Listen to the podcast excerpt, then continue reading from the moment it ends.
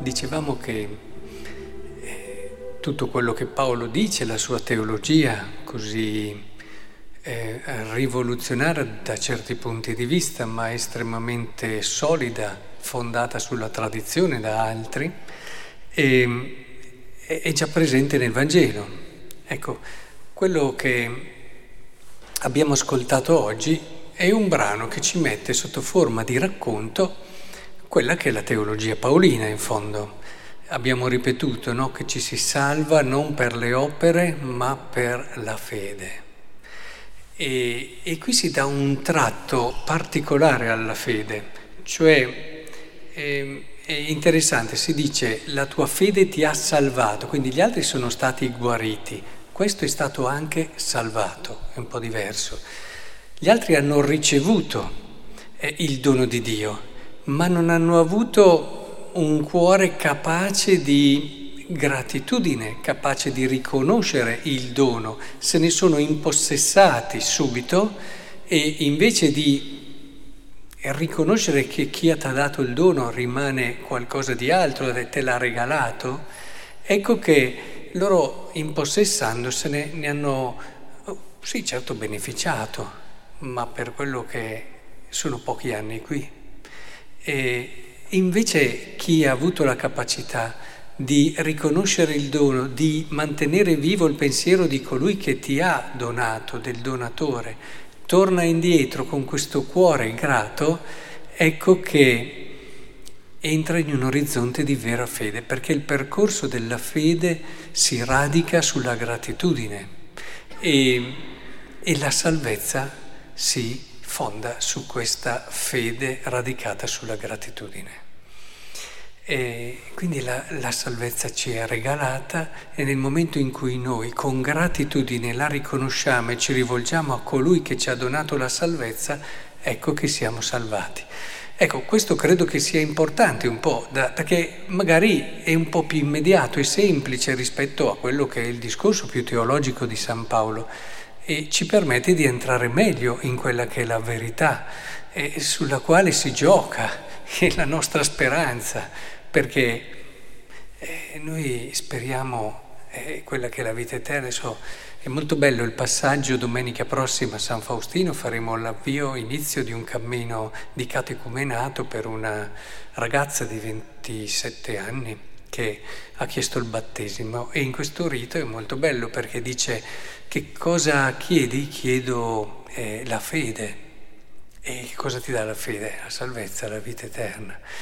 E, ed è questa la nostra speranza. Ed è questo che noi speriamo. E se vogliamo vederla e, e declinare questo discorso più teologico e di salvezza in chiave spirituale, allora ci accorgiamo che in fondo qui vediamo la vera differenza tra i santi e i non santi. Cioè la differenza un, tra un santo e una persona che non diventa santo è proprio questo spirito di gratitudine, che poi chiaramente è all'origine, alla base di tutto quello che fa, cioè magari dopo diventa anche eroico, diventa anche ma all'origine, alla base c'è questa gratitudine. Se noi davvero chiedessimo al Signore questa grazia di aprire la nostra mente, il nostro cuore ai Suoi doni, ma davvero non potremmo non diventare santi. Ma perché come fai? Come fai a renderti veramente conto? Cioè il diavolo fa proprio questo ci distoglie dai doni di Dio, ce li annebbia, in un qualche modo ci confonde. Eh, pensate al primo peccato, addirittura ha insinuato che Dio potesse essere non quel benefattore che tu pensavi, ma addirittura uno geloso della sua sapienza, geloso del suo potere, che voleva tenerlo tutto per sé. Ma la logica è sempre quella il diavolo fa di tutto perché noi non abbiamo un cuore grato. Non riconosciamo Dio per quello che è, un padre che dona continuamente. Eh, non immaginate neanche quanti doni abbiamo ricevuto, già tutti noi qui dentro non riusciamo neanche a contarli, oggi. Quanti ne abbiamo riconosciuti? Beh, questo forse un po' meno.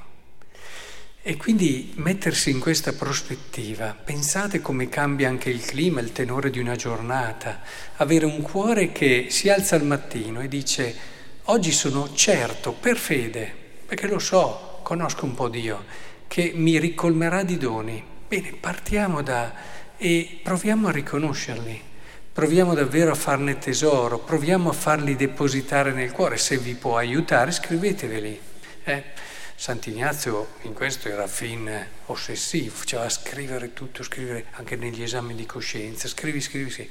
Comunque si sa che lo scrivere un po' può aiutare. Bene, alla fine di una giornata eh, dedicate un po' di tempo, certo, all'esame di coscienza, ma prima dell'esame di coscienza, perché questo vi aiuta a fare bene l'esame di coscienza, elencate i doni che avete ricevuto. Magari arrivate a sera, ne dite uno, dice stato poco attento oggi.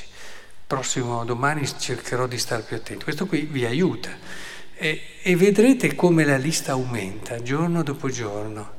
Magari sono anche giorni di prova, ma anche nella prova chi ha, chi ha fede sa riconoscere il dono di Dio.